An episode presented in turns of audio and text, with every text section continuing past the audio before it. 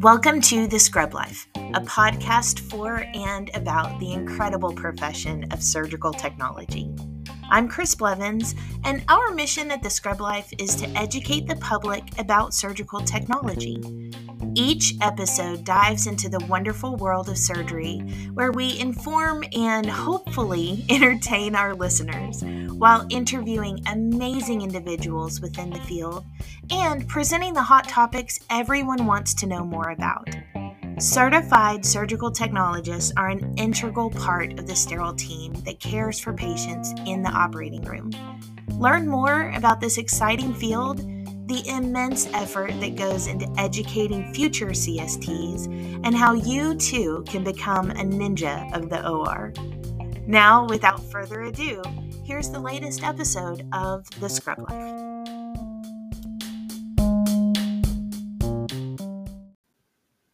Listeners, this particular episode of the Scrub Life podcast contains information and conversation that could be a trigger to those of you who are listening.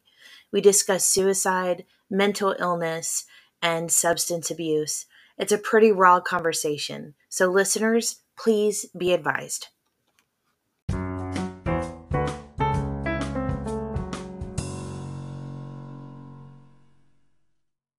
All right. So, hey, everyone. Thank you for joining us for another episode. This is actually the big season finale of season six. We have pushed out so many episodes this season in preparation for some big news, which we'll talk about later. But I can't think of a better topic to round out our season of the Scrub Life than what we're going to talk about today. Please welcome my dear guest, Tammy Pearson. Tammy is a CST, a CSFA. She's a FAST. I'm just so incredibly impressed. And you are also a member of the board of directors for AST. Tammy, thank you for being here today. Thank you for spending your afternoon chatting with me on about something we're both like super passionate.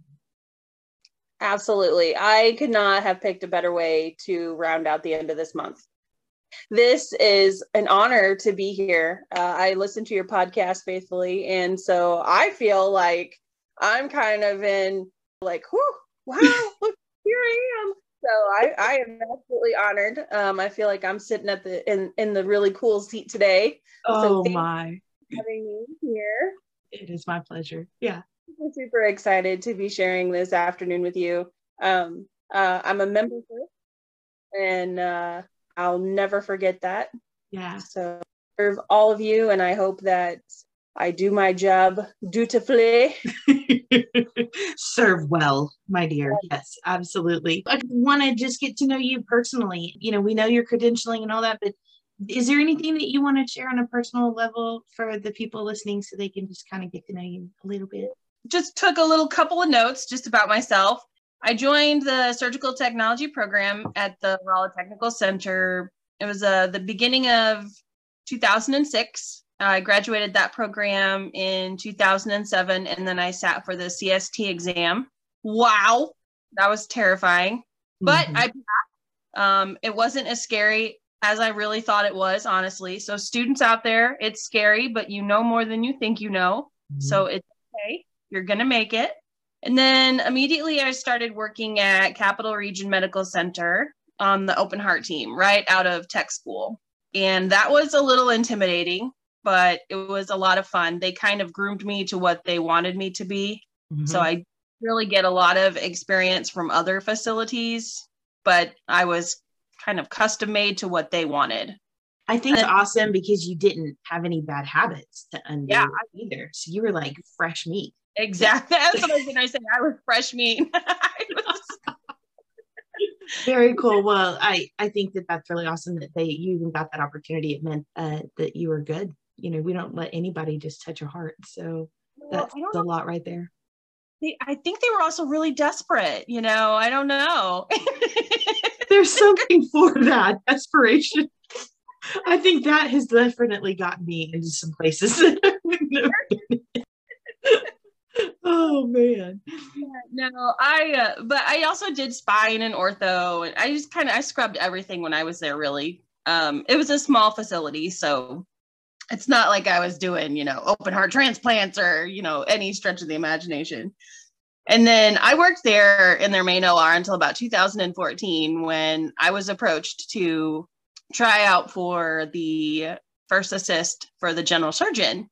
And I'm like, uh, I don't know about that. That seems like a big thing. I don't know if I have enough experience. I think that's where the term winging it comes in. So so I took my two plus years of experience that I had and I applied to the program and got in at Madisonville Community College in 2014 and then I graduated that program in 15 and took the CSFA exam. Holy cow, that was crazy. So but, what was that like compared to the CST exam? Oh, but wow. Just equally scary. It it was actually it was a lot more intimidating. However, because of my CST exam experience and my CST experience, I felt way more prepared for it. I really did. So awesome. even though I I didn't, you know, like you're doing lab values on geriatric and pediatric patients and positioning on, you know, your the gamut is huge on your questions but I felt so much more prepared for it because I had that CST background. So it did feel a lot more comforting. And I studied day one for that exam. like, I think I think that knowledge probably came from your CST as well, because like cramming doesn't do anybody good. If only our no. students would get that through their yeah. So I did that. Um, I did that until about 2017, 2018, and then an opportunity to become a surgical technology instructor opened up, and I was like, "Yeah, yes, I love students because I always loved precepting." So I did that until the program had to change sponsorship, and unfortunately, because I didn't have all the qualifications, I wasn't able to go with the program. So now I am currently at, am I allowed to say my facility? Heck yeah, you can say whatever you want. It's my okay. podcast. You can go for it. Do what I want. Okay. So, it doesn't it doesn't stop me from opening my mouth. I don't know why it should stop anybody else's.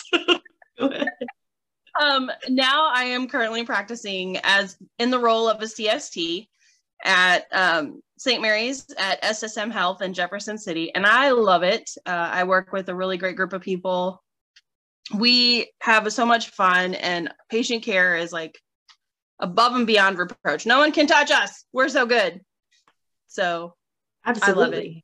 I think that's really cool. In fact, I want to talk to you more as we go on in this podcast about how important it is to be surrounded by people that you actually like to work with. You know, not every day yes. in the hospital or in the educator's seat uh, is a happy day. And so it's nice to have people no. that you find, you know, your people, right? I mean, I use that term all the time. Yes. My people.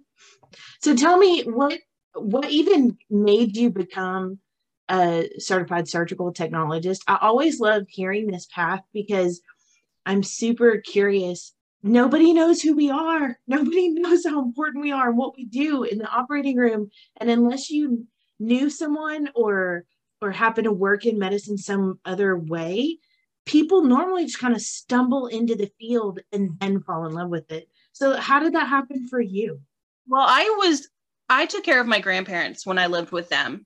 And we were always at the doctor's office. And I will never forget, I was about 15 years old and we were sitting in the cardiothoracic surgeon's office. His name was Dr. Crouch. And years later, I have had the honor of working with him. And I did his very last open heart surgery with him. Yes, it was Oh my god, I'm not gonna cry. You're gonna people, cry. For people who can't see my face, obviously no one, but like mouth open, how full circle was yes. that? Oh my god, how cool. I'm not crying. I'm not crying. But and anyway, breathe. Um, so he was the reason I got into it because he took care of my grandpa. And he not only took care of my grandpa once, he took care of my grandpa twice. So it was it just happened to be that the way he was explaining the type of surgery he was going to do the first time when I was 15, I was so enamored and so in awe. I was like, I want to do that, but I know I'm not smart enough to be a surgeon and I don't want to go to medical school. So it just happened. It. yeah, right. And I know I can't pay for it. Yeah. So it just so happened that a high school counselor had left some brochures. They're just opened up a surgical technology program. So the brochures were in the counselor's office from a program that had just opened up at the high school or at the co- community college, basically, and the like the trade school, RTC, RTI were the two trade schools that were in town. And because I was disqualified from the service, I thought, well, there's no way I can afford to pay for four years of college for a psychology degree. So I can do this. I can definitely do this. But then life was like, no, we're going to throw some curveballs at you instead. So I did, so I did a little bit of life. Uh, and then three years later, I ended up going down the surgical technology path as a mama mm-hmm. and uh, married. And that was interesting going to school as a mom and a new mom and a wife. That was fun trying to juggle those things. So I feel for those students out there trying to juggle home life and all of yeah. that. Yeah. I mean, good grief, juggling is going to come up in our conversation too, because uh, it's just a necessary evil right now, you know? Thank you for sharing that. I I am fascinated by how people stumble into surgical technology, and so uh, I love that your pathway wasn't just a straight arrow to the OR. Uh, no, it's more of like, have you ever watched uh Plinko, the game Plinko? Yes. Yeah, that was more mine. That's perfect. That's perfect. Have you ever watched? Have you ever played that that a uh, game with the monkeys and you have to like hang them in certain areas and then all the monkeys fall down and you make a huge mess? Yeah. Yeah, that's the one I really. yeah. to this day, right? Twenty something years later, and I still cannot find all my purple monkeys. I just I can't, oh. and maybe I shouldn't. so, oh well, so now that we're getting crazy, let's kind of talk about it. Really. So May is Mental Health Awareness Month. You and I are both extremely passionate about that. And we were going to record this podcast episode a, a, just a little earlier. So, in researching this episode, I I do a lot of research before most of my episodes, and I kept Google searching like where where is mental health and surgical techs, even mental health in surgery. And all I could ever find is there was a ton of research out there about nurses and t- even some specifically towards not just physicians, but like surgeons. But there isn't anything out there about the mental toll working in the operating room takes on our profession. I want to say that I was surprised, but I wasn't. I will say I was incensed. I was pretty mad. I just, yeah. it speaks to my like soapbox that nobody knows what we do. That's a lot about why mental health is important to me.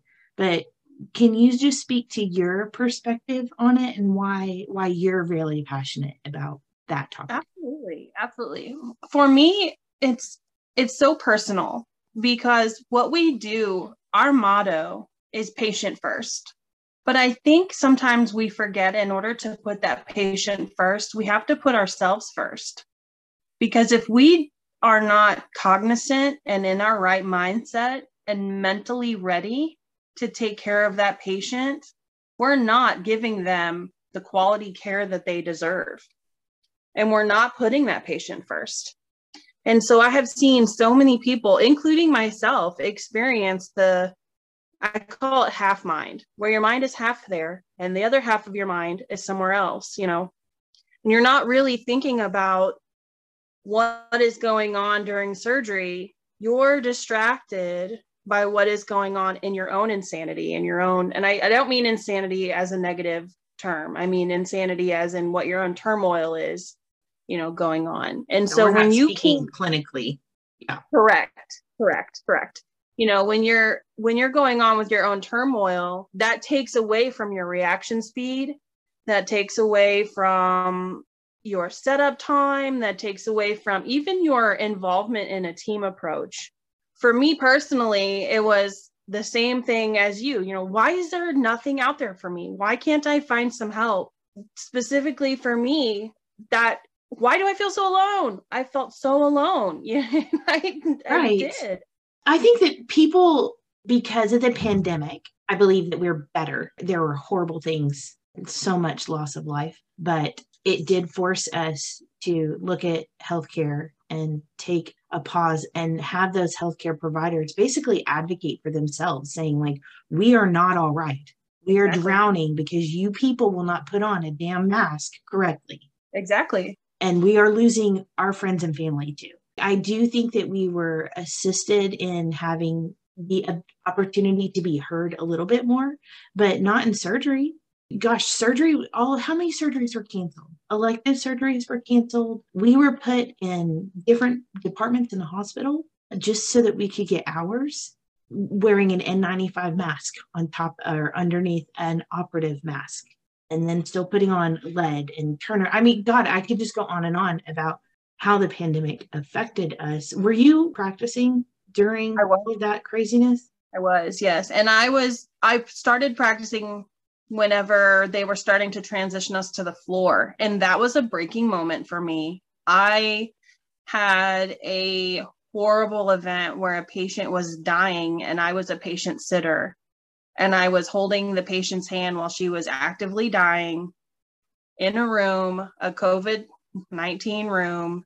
And it was an awful experience and that was a huge trigger for me and that was when it was that was a breaking point for me when i said enough is enough i cannot handle this anymore and i had to go out on medical leave for the first time um and it was because i picked that was my family there that's how i i mean it just brought up so many things along with the stressors of work and the stressors of other things that i had going on that I didn't realize I even had going on. You know, I wasn't on the right medication and, you know, things like that that I really didn't know until it all kind of came to a head, so to speak.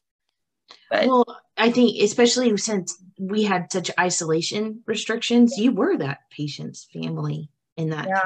What an honorable moment, I think. But absolutely, I can see why it affected you. I don't know how one processes that well quickly enough to just hop right back into an operating.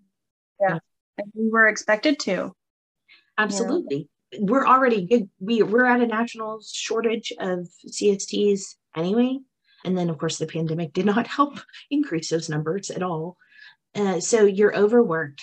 You're under a ton of pressure. You're in an environment that you don't know about. And then, of course, you know, we're dealing with our own personal, you know, mental games I think that we play in our head sometimes. I, you know, I'll share. Good grief, I suffer from anxiety. Uh, I'm highly functioning.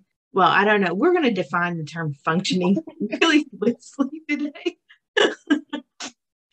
Most people who know me know that, yeah, it really, the hype is real, me and She really is actually a hot mess.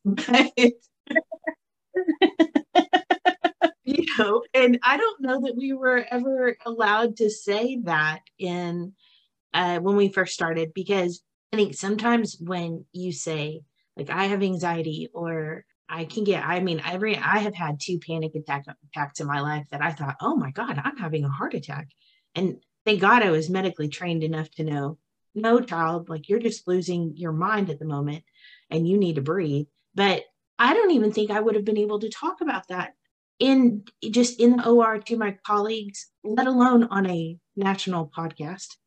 So we we're we're getting there but i think it's us being vulnerable and saying i'm not perfect. I suffer from things too. Maybe it will help other people say oh I'm not alone like you were feeling right Right.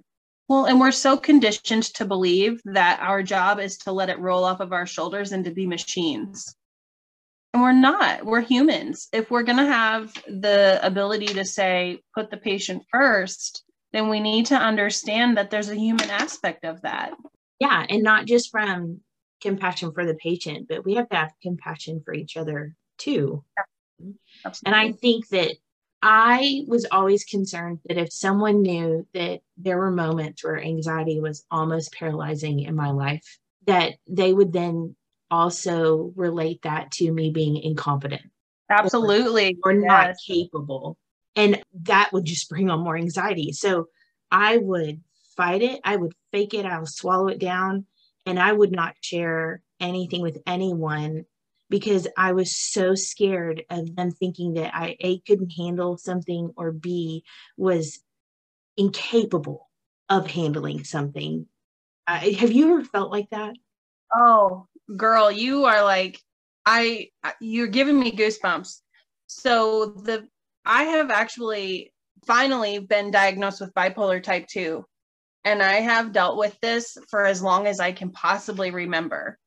I have always pushed it down, pushed it down, pushed it down because the exact reason. I didn't want anyone to think that I was incapable of doing my job when really it was um to me it was a flare up or a moment in my life when I just needed to get my together, you know? I just needed a second. And if I could just have a minute, I would be fine. And then I would push it down, push it down. But I would refuse to admit it as a weakness. It was a weakness. And that's what I attributed it to. And now looking back, I'm like, wow, you could have gotten help so many years ago if you just would have realized it was not your fault. It was not your flaw it's a chemical imbalance. That's it. Now, you know, I look at it, I have the right sense of mind now. When I'm having those moments, I will go to my manager and I'll say, I'm not safe for patient care. Yeah. And that's hard to say. that's really hard to say to tell my manager I am not safe for patient care. But I have the right sense of mind now to know that.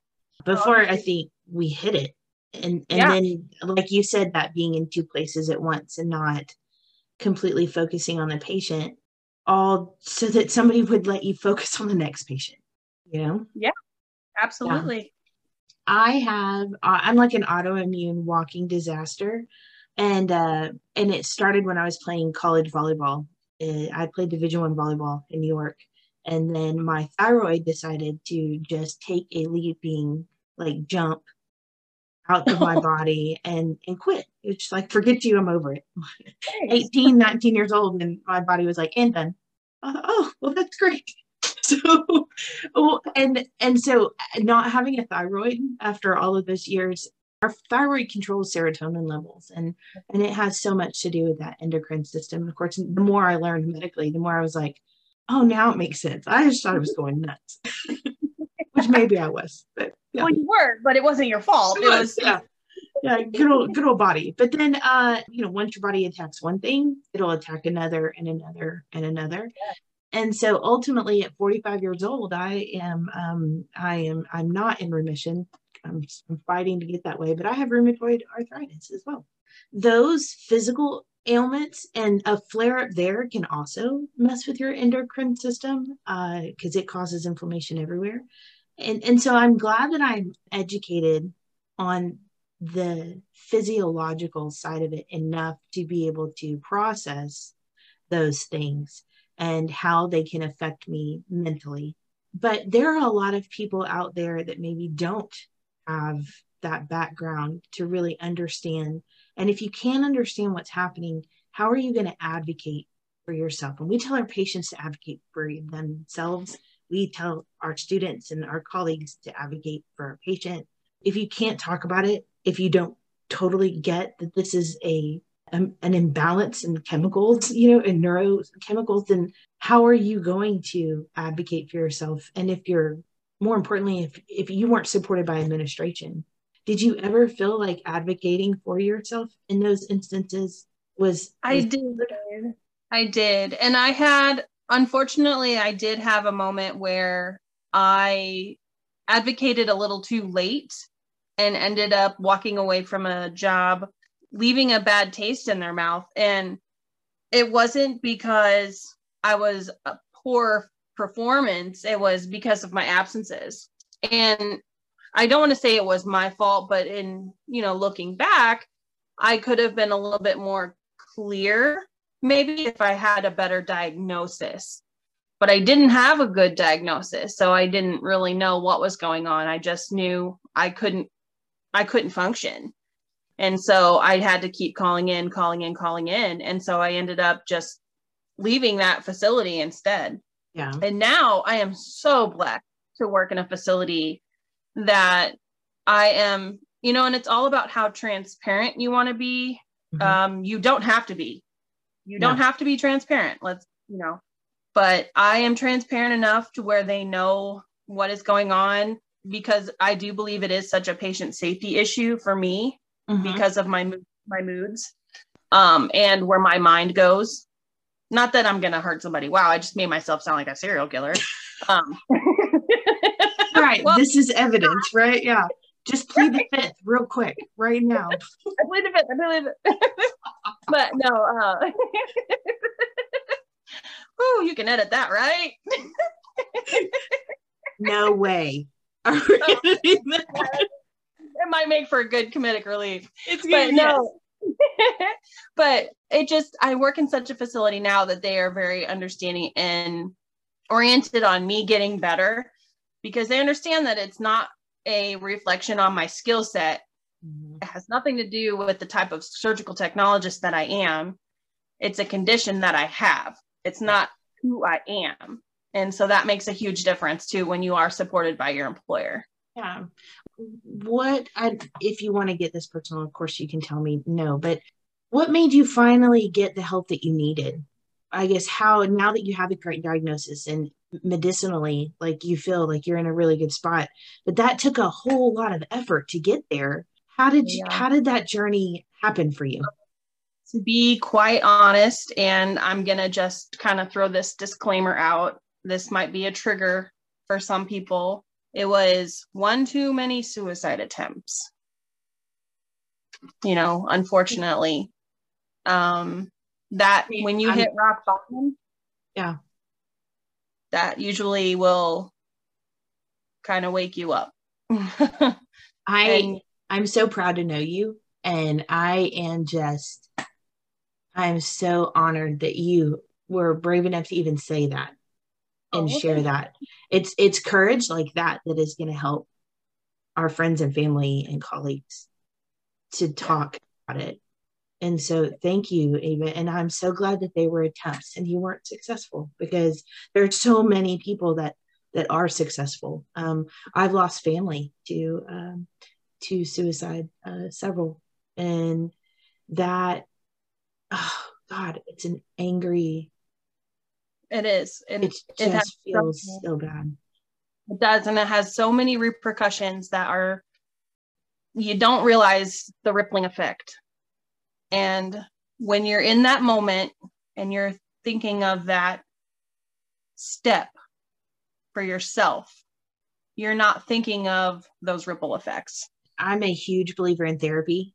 Oh, yeah, I'm going to pay for that for longer than I'm going to pay for my kids' college tuition. I just like, forget retirement. We're just going to cut that check every week, right? So I had close family that is also bipolar and I just struggled really hard with how to, I felt like I was trying to support that person and I'm right here offering and that they, they just could not receive it.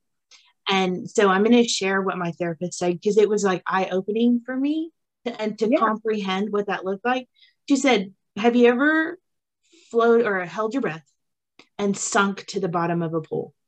And you you know as a kid you try to like sit down on, yeah. at the bottom of the pool and so you're sitting indian style crisscross applesauce and you look up and you can see other people at the top of the water line and sometimes you can even hear them because it's you know it's muffled but you can still hear and see all of the people around you but you are so surrounded by water that all of that is distorted and you yep. can't you can see people reaching down, but you can't reach up. Uh, you're well, you know, you can comprehend that all of that is there. And she was like, that is the downside of bipolar. Yep. So was that an accurate description for you? Oh, like yeah. you relate to that?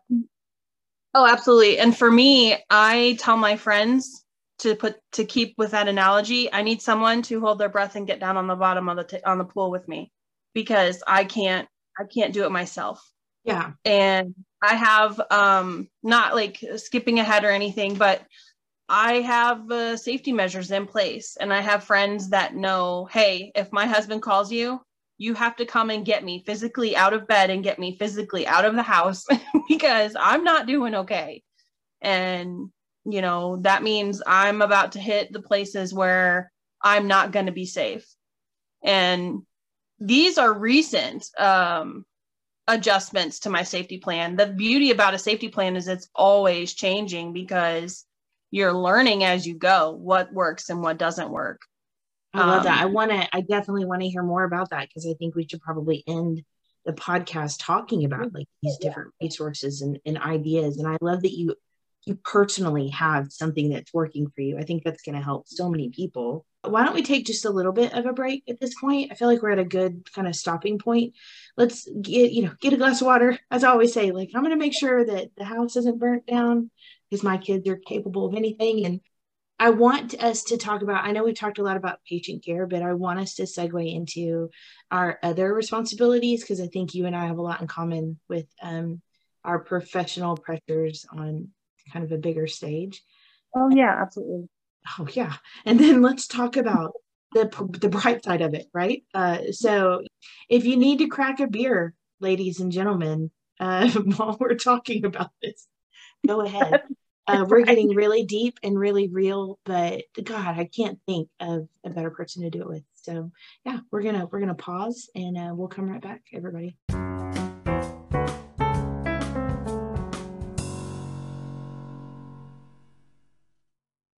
Hey everybody, good news. The house is still standing. And we just had this conversation. I know we're two out of four of my children are, so we're good. Um Tammy's good there. So all right, I guess we'll keep going with the podcast. Uh, so we we've already talked about pressure and that sometimes our role in the operating room, our mental state at the time that we're operating is incredibly important. That kind of distraction or inability to process things quickly can not be a good thing for the surgery. We're definitely not helping it to go more efficiently at that moment. Tammy, talk a little bit about your role on a national level. You are on the board of directors for AST. What other positions have you held within those kinds of committees, or what's your external work like outside of the OR? So I also sit on the Missouri State Assembly. I serve as the Missouri director. Um, prior to that, I was on as president and then vice president and then secretary. And then when I very first started out, I was on the student committee. So I've been involved heavily with uh, the professional organization since I graduated, really. You served on every role practically for the Missouri State Assembly. Now you've Yeah. come to national and you've been doing Yeah. this since you were a student. All right, we're going to give a shout out because who is the person that got you involved from day one? Because I know somebody dragged your butt into all of this. Yeah. Yep. Let's let's brag on that person because there needs to be more mhm. people like that out there. her name well there were two actually so the first one was my preceptor was shirley dunaway and she was the one that got me involved as a student and then once i got involved as a student good old cindy short kept me moving so she, I love her. uh-huh, i blame those ladies You know, she's been on the podcast. I know. Uh-huh. She she is I love that woman. She is such a little well, she's a little spitfire. She won't tell you that though. No, but is. that's the first term I thought about when you were like little. I was like, heck yeah, Spitfire. Yes. Yep. You said Shirley Dunaway was your pre was the preceptor at a hospital?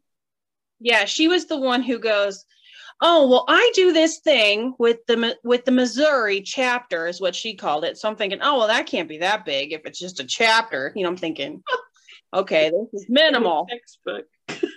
Yeah, right. And then I get there, and she goes, "And you're going to do this now." I'm like, "What?" So I was really kind of voluntold. Here, this is what you're going to do. What? Okay. that was before I learned what that word, oh, I don't know. Somebody told it to me once. I think it's called no means. No. Yeah, that's that word. No. Yeah. Uh huh. Yeah. I'm just now learning what that is. Well, I always say I don't like it when I get told no. And so right. I think that that is just the universe and karma's way of getting back at me when some when I throw a fit when I get told no, is that I have now lost the ability to say that word yes. in the first place. um, yep. well, I love that you were encouraged to be a part of AST even as a student because part of the problem I think in our profession is uh, that we eat our young. If you haven't made that bright first impression or you do something stupid and we will write you off in a heartbeat, especially in the operating room. For a preceptor to do the exact opposite of that and actually mentor you, not just into that hospital or that surgeon's procedure, but into our profession, God, that's so rare. And we should oh, do yeah. it more often, don't you think? Oh, absolutely. Our if we mentored our students in the way that we want to see our profession grow, instead of feeding them to the wolves or eating them ourselves, we would see this profession grow exponentially. Oh my, I'm going to tattoo that on my forehead. yeah. Come together. Quit being a jerk. Quit. Yes. I'm not very good at keeping my mouth shut, which is probably why I have a podcast. But I've been very good about keeping my mouth shut on these social media pages where people are just griping and griping or discouraging yeah. our students or people that are saying, you know, I just started and I'm nervous and I'm scared I'm not going to be good enough. And then they're going to be like, because you're not, you won't ever be. Yes. the stupidest profession in the whole world. Go be a nurse. well, and that goes back to that whole, you know, like that whole mentality of, you know, if that's all they're hearing, that negative influence, what are they going to think when they're having a negative day? They're just going to attach that negative influence to that negative day. Then that negative mindset is going to creep in. They're going to lower their self confidence. They're going to have that negative experience. And then it's just, it's going to snowball and their mental capacity is going to just keep it, it, it's just going to continue to add and add and add and add until you know one in five adults suffer from some type of mental illness. That's a statistic. That's that's on the WHO website. Like that's on the CDC website. That's on every mental health research website you'll find. One in five adults suffer from some type of form of mental illness. So that means also, one person in the OR. Yeah. Oh, Tammy, that is a great way to put it. Yeah. At least because there are probably there's typically between four and five people that are caring for that patient right smack in the middle of the OR. And if yep. one of them is suffering from some form of mental disorder, I would say that the statistics, however many people that are suffering from some sort of mental disorder, are actually getting treatment. Yeah. I would think that percentage is probably even lower, which is sad. Um, it's so hard we're just we're not together and I, i've said that so many times like we're not helping each other and then we're griping about why aren't we having better pay why don't people acknowledge what we do and why aren't we getting that recognition why are we so short staffed and then it's everything snowball it's like the world's worst tornado in the or because every one of those topics are intertwined and nothing's going well in all of them and so now they just start to swirl and yes. it gets worse and worse. Somebody has to be the Wizard of Oz. Somebody's got to stop the damn tornado. Yeah. And I think that the only way we're going to do that is by having these blatant conversations about the fact that if you're bitter and you're that pissy and you want to destroy other people, you don't need to be in this position. That's exactly right. Buc-ee's down the street is paying a crap ton. Like, go for it. Yeah. yeah. And then deal with people that aren't anesthetized. Have fun with that. yeah. Oh. But we, you know, so being these advocates, I think you and I both are. I was raised that if you see a problem, you go be a part of the solution or you're just as bad as the problem. That is my motivating force behind the work that I do on a national level. What is your motivating force? Because I know, is it because Cindy Short sees you all the time and will stop you if you say no? She'll beat me up. I'm just kidding, Cindy. I'm just kidding. She's amazing, Cindy. You're awesome. No, it is definitely, definitely that same mindset that I was raised. You know, my grandparents used to always tell me, if you see something, fix it. If if it's something wrong, fix it. I think that that has just dealt with me in so many different ways on a personal level. I have always wanted to be the peacekeeper the fixer upper, the one who wants to make sure that things are appeasable and I don't even know if that's a word. I think I just made it up. I don't know. Would trademark it. Oh, there we go. We're gonna put a little circle around that one. But you know, I just want to make sure that people are enjoying the most out of what they what they are experiencing. And I think in order to do that, you have to really kind of clear out the obstacles. And if someone is setting an obstacle and not trying to remove the obstacle but just complaining about the obstacle it, i mean it just it just doesn't make sense to me. You know i just i doesn't make any sense because i wasn't raised that way. I was raised to either move the obstacle yourself or go around it. Yeah absolutely. Go find something else. Yeah. I love why you're on national and all of those commitments but you know full full disclosure the the pressure that comes with those leadership positions can be draining not because you want the notoriety or the i i actually i'm really bad. In fact uh, one of the state assemblies gripes at me because i never wear my name tag ever. I don't ever wear my lanyard. I, I, it's always with me in case somebody wants to call me out on it but i never wear it because the idea that somebody will know my name was like really bad. I didn't want somebody to know who I was. I, you know, I wore a mask and a gown and I was like incognito in surgery for a reason. Right. Uh, I liked the fact that nobody knew who we were. so just time and and service has changed that a bit for me and it brings on so much pressure because I don't want to let anybody down. I don't want to I don't want to screw up. Like there are so many people out there that would like to be in a position to serve. And for some reason, like I I've been able to be in that position and I don't want to screw it up. Yeah. It's, yeah. You feel almost like you have to be on. And I don't mean that in a bad sense but I don't mean on as in like you have to be something you're not. I mean on as in you have to be available 24 7.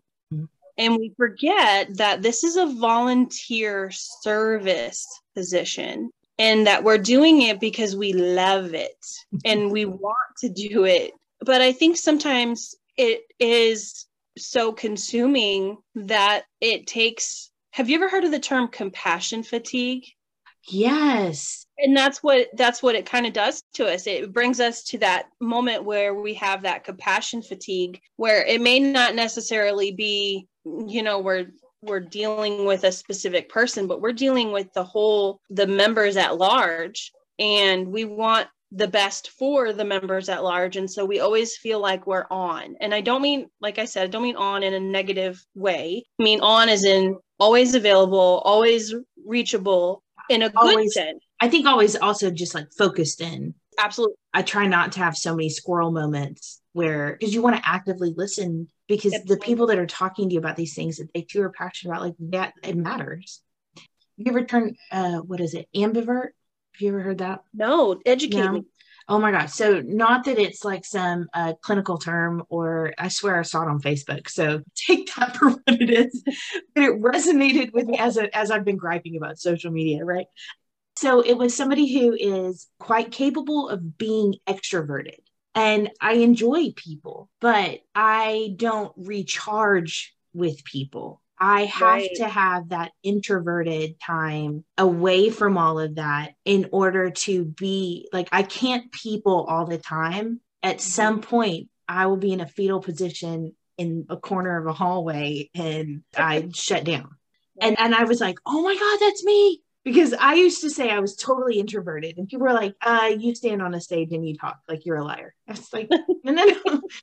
I can do that, but I like really want to be Netflix and chilling with my golden doodle in my house, you know. And uh, and so I saw that term and I was like, that yes, I yeah. God, I feel that so deeply because I I want to be out there and I want to see people and I want to be involved because like you said we want to make a difference.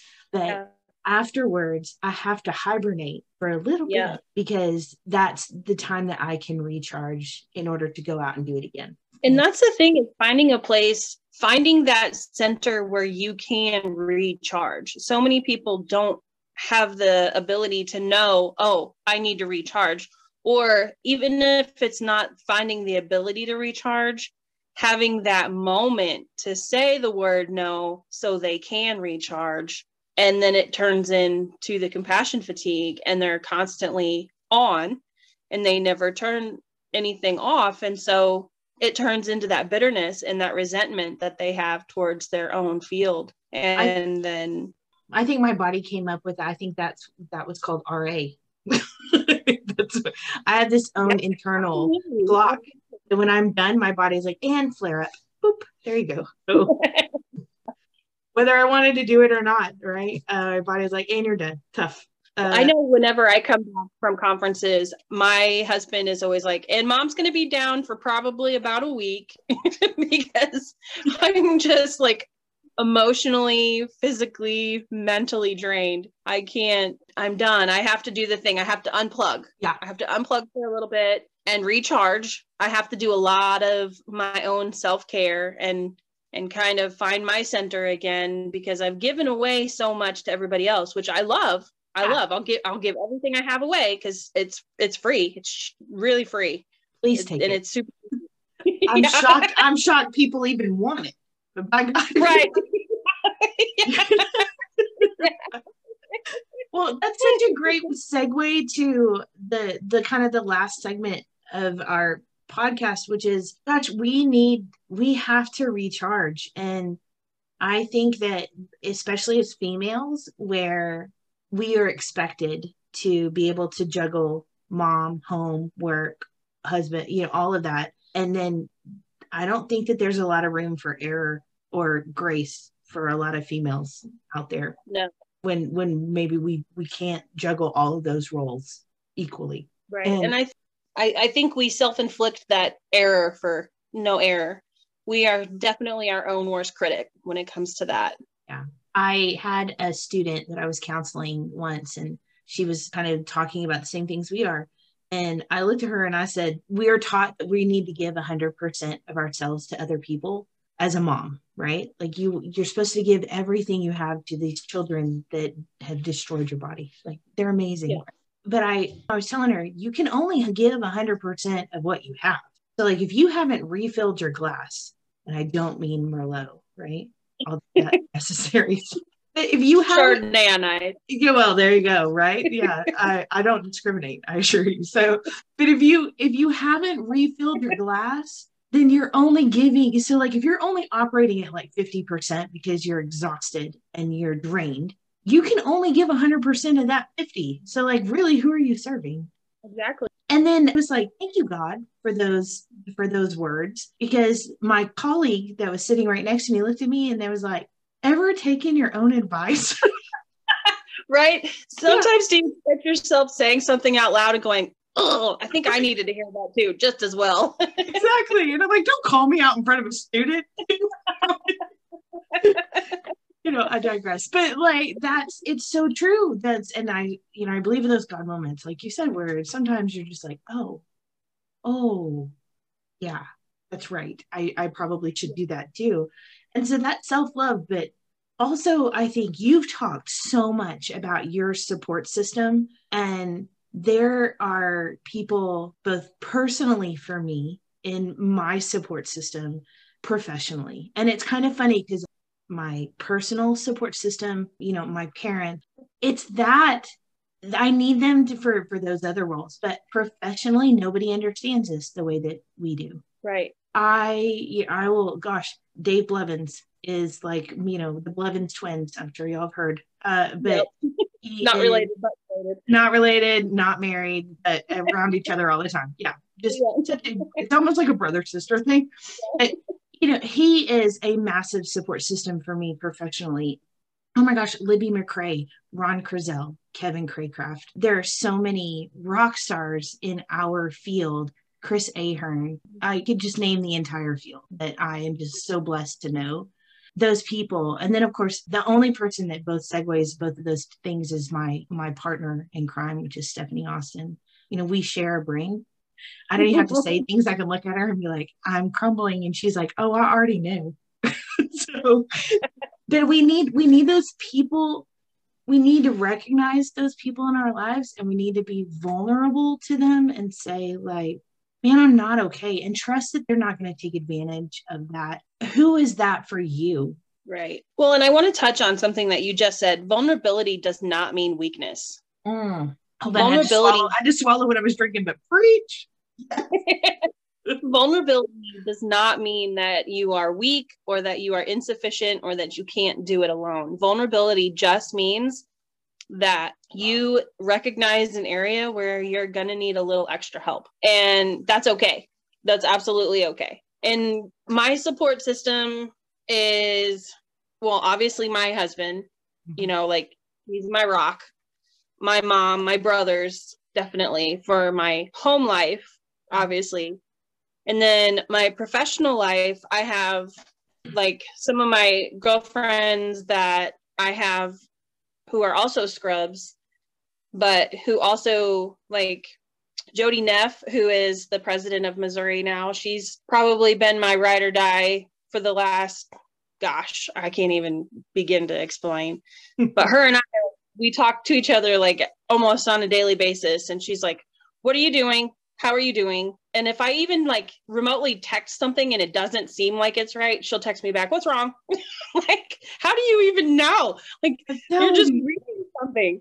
Yeah. Stephanie austin will do the same thing. I don't even have to text her. She was just like something's going on. Yeah. And then yeah, my love that. my friend amy is like my soul sister. And she's always the one like she will come over here and even whenever I'm like, no, I'm fine. She'll just come over here and be like, okay, let's have tea.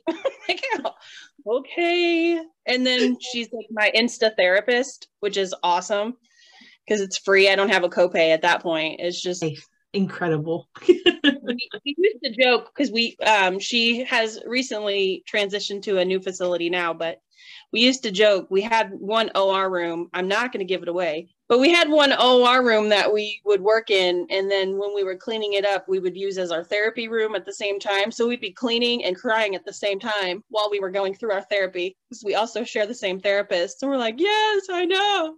And we're mopping the floor while she's cleaning the counter and some of my bet I used I was a trauma scrub and I did liver transplants for you know forever and uh and I swear some of the best cases I have ever scrubbed I literally cried my way through. Yeah. you know? There's just sometimes you just need to like there's no buildup, right? Like you can just process and release the entire time. You're like passing the Cooley. you know? yeah. It's a uh, it's good i'm so i just i think it's important to recognize those people that are are ride or die and you've also talked about a plan and your yep. safety plan can you just yep. take a few minutes and say if somebody says you know i might need something like that how do you even huh. go about that what are the components so my safety plan looks like a, a tree look uh, okay i can't draw my my drawing is literally stick figures so it's a stick figure tree if you will my stick figures suffer from scoliosis. So like you're okay. so at the at the at the base of my tree, which is okay, this, these are the numbers I can call if I'm having like a you know a not so great day, but it's not too bad. You know, like as you get further up the top of the tree, those are the numbers that I call that okay, things are not going according to plan. This is where I really need help. And then underneath each of those is an example of a symptom that I'm having that is something that is not normal behavior for me. So I'll give you an example. So for me, an emotion that I might have that's not normal behavior is like rapid mood swings. So if I'm having some rapid mood swings and I'm not feeling myself and I try to call my husband, but my husband's not answering, then I might call the next person up my tree. And the next person up my tree, if they answer and they talk and either I feel better and I'm happy, then I'm good. I don't have to go up my tree anymore. But let's say I'm done talking to them and I start to feel more agitated. And then after that, because sometimes that does happen, sometimes I have to continue up the tree. And then after the rapid mood swings, now I'm starting to have like a body response.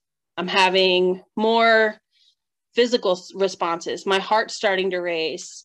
I'm having like I'll break out in sweats for no apparent reason. I'll have a physiological response, which is so weird to explain to someone when you have mental health problems. Your body also does respond. It is also a physical response as well. I think that's the definition of fibromyalgia, right? Like it's the yeah. physical manifestation of anxiety or whatever you know you're experiencing. Yeah. I, and that's when I start calling like my therapist or my psychiatrist to find out, hey, this is what's going on. What can I do? Do I need to make an appointment? Do I need to see you? Do I need to come in? You know, to find out from a licensed professional at that time if it's something that I need to address. If it's something that is actually a crisis, crisis, where I find myself in a situation where I can't get a hold of anybody that I would normally talk to on my tree line, then I have a text number yeah. that I would be absolutely willing to share with anybody. It's on the NAMI website. I text that and it's a crisis hotline and they talk you through via text message what what are your you know what's going on and what is that, that? usually can we share it both verbally and then I'll also put it on our page because that's what a huge resource our phones are always yeah, on us even in times you, so you would text N A M I to the number 741 741 and someone will respond yeah. And you can have like a text 24 7. 24 7. Oh man, that's incredible. I think back to the family that I lost and think that if they had just had that resource, uh, yeah. that particular time, we everyone had missed a phone call. There weren't text messages, there weren't cell phones back then. And just, you know, life was happening and there wasn't anyone that that person could reach out to. Thank God if there had just been this. Yeah. Maybe. How do you I guess where did you go from recognizing that you know you were you were suffering from you know this bipolar disorder and you finally got the correct diagnosis and medication but how how did you find the courage to activate your support tree because i think that that's that step mm-hmm. having the conversation with those people that matter that's one thing but having the self-awareness i think to recognize like hey i need to activate this that's a that's a totally different beast right? It is. And it's, to be honest and very, very frank, it's a lot of trial and error. It's a lot of experiencing those moments and understanding yourself and knowing, okay, this isn't right.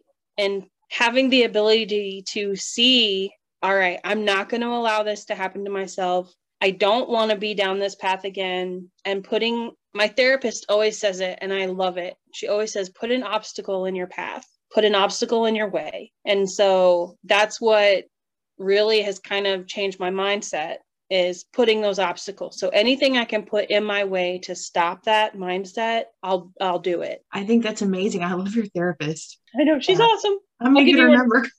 yeah. we might get her some business out here too. Yeah. I think that also we are seeing from a different perspective. Um, I had a family member who's in the military who was mishandling alcohol and and relying on that for mental health yeah. uh not the right drug yeah and but self-reporting is the only reason this person did not have their military career completely destroyed. I think that we are going down that path for other healthcare systems and these larger corporate conglomerates that also say if you come to us and say you're you have a problem, you need help, there are statutes in place to protect your position while you're getting that help because they realize that you are a long-term investment and writing yeah. you off is not even a financial good decision, let alone from a human being standpoint. Absolutely. You know?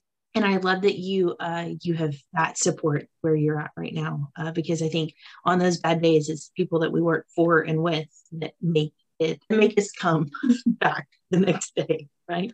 Well, and I, that's one thing too. You know, I was really scared to say anything to my employers. For one, I was brand new whenever I was going through this second journey. I've been on this journey for a while, a lot longer than I want to be. And I'll be honest, I'm still currently out on medical leave because I haven't been able to find the right medication to get my mood swings in order. And so I have days where I'm I'm feeling good, like today is a good day but yesterday was a really craptastic day. But I also have some other things going on that kind of contribute to that outside of just the medication aspect. But I was terrified to talk to my employer and utilize my employee resources.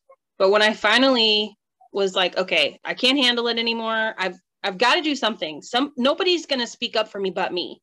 No one's going to be my advocate. I have to do it myself.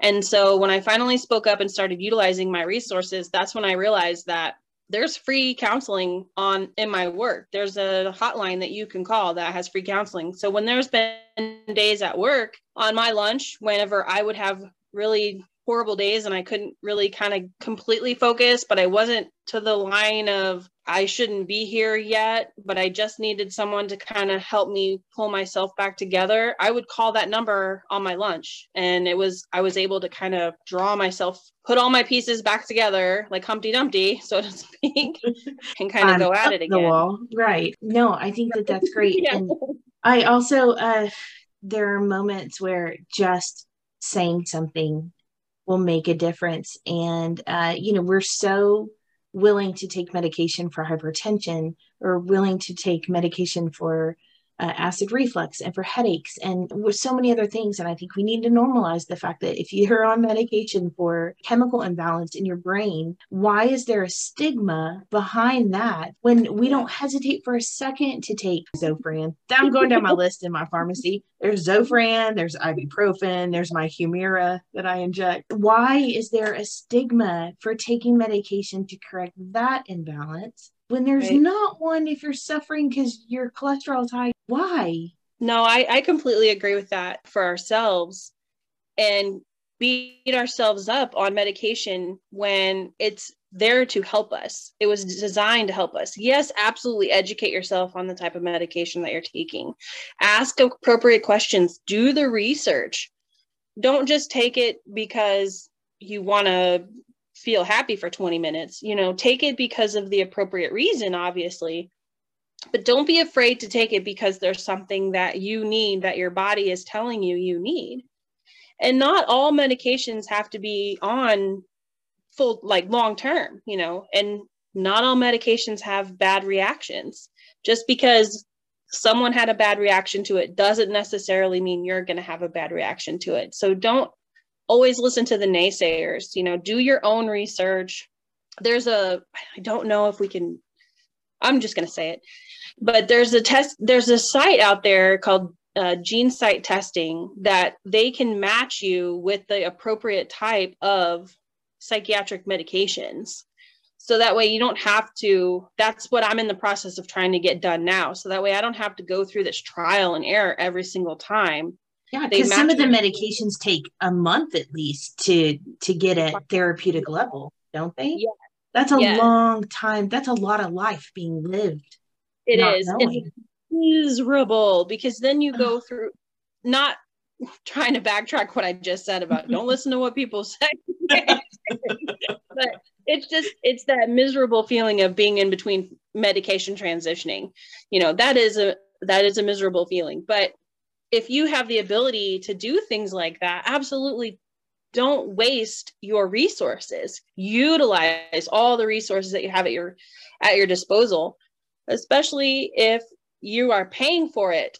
like yes, and so Amen. Gosh, I think that we're lucky to live in a day and age where there is a basically a computer in our hands 24 7 and everything is obtainable almost instantaneously. We need to obviously vet our sources and make sure that we are having a reliable source.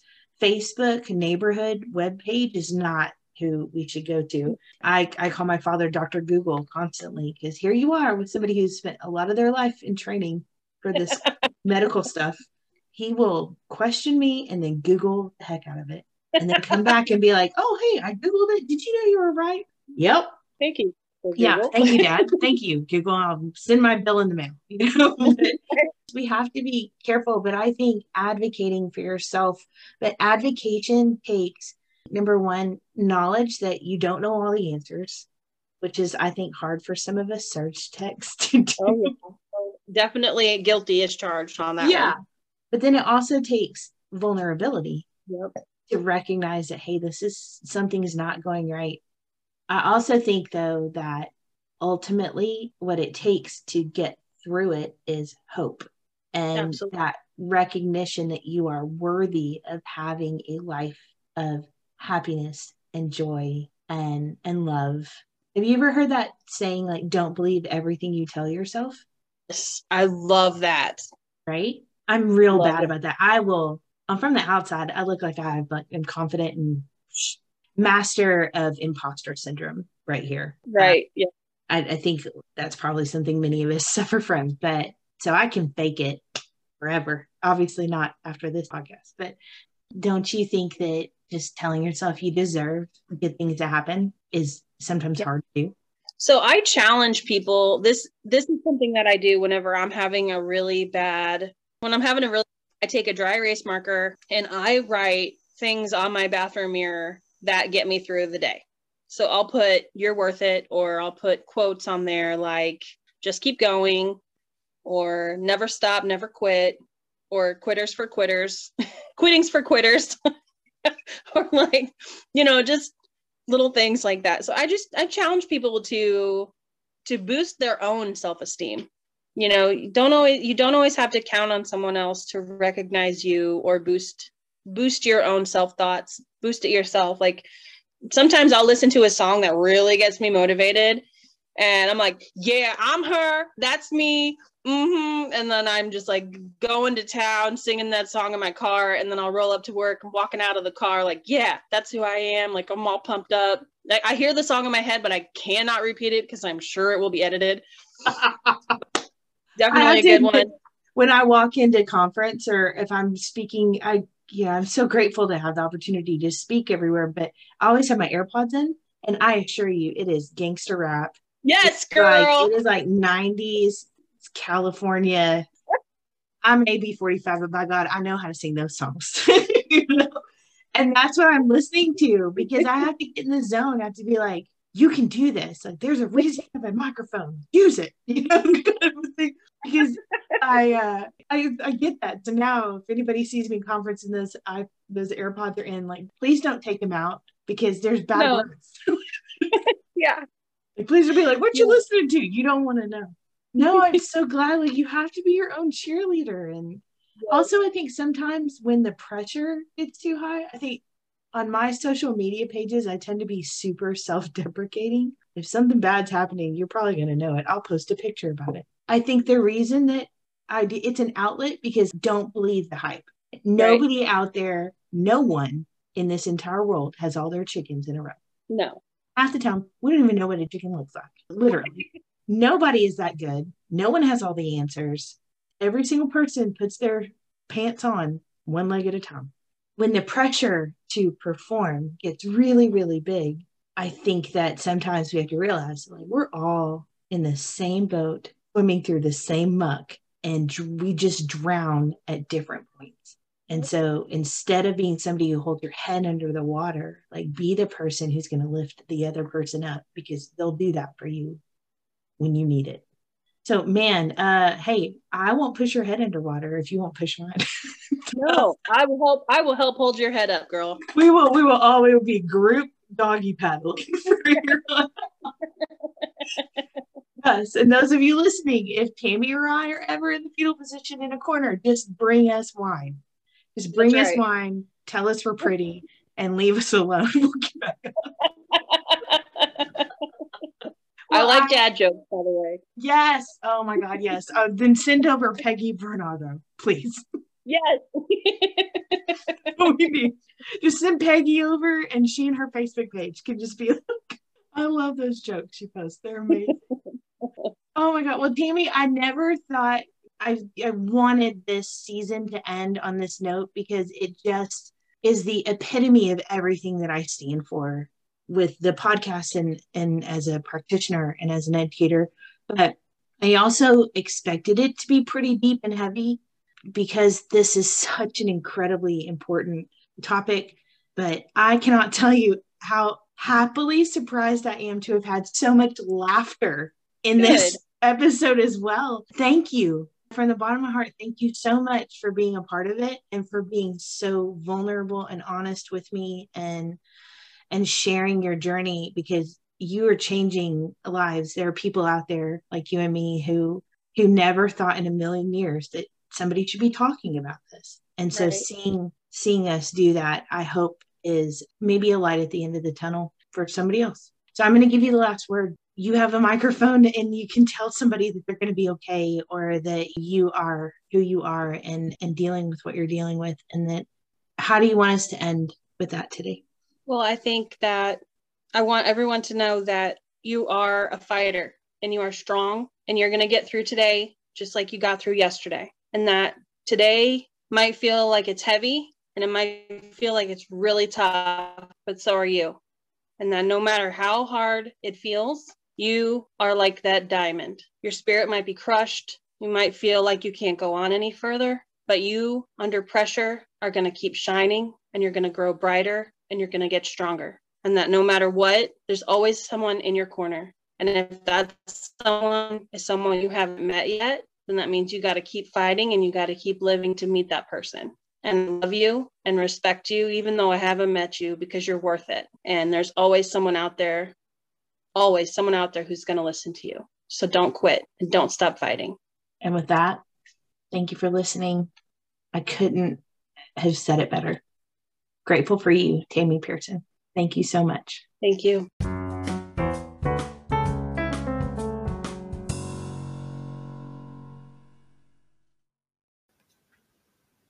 Thank you for joining us this entire season. We have been so grateful for all of the continued support, and big things are coming soon to the Scrub Life podcast. So please stay tuned we will be uh, rebroadcasting some of our most popular episodes as we take just a simple, short summer break for uh, development of what is to be an incredible opportunity.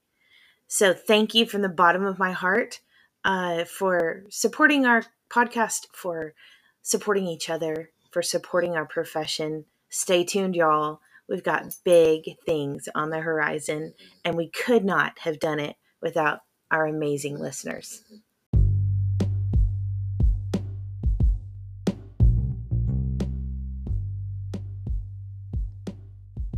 Thank you so much for listening to this episode of the Scrub Life podcast.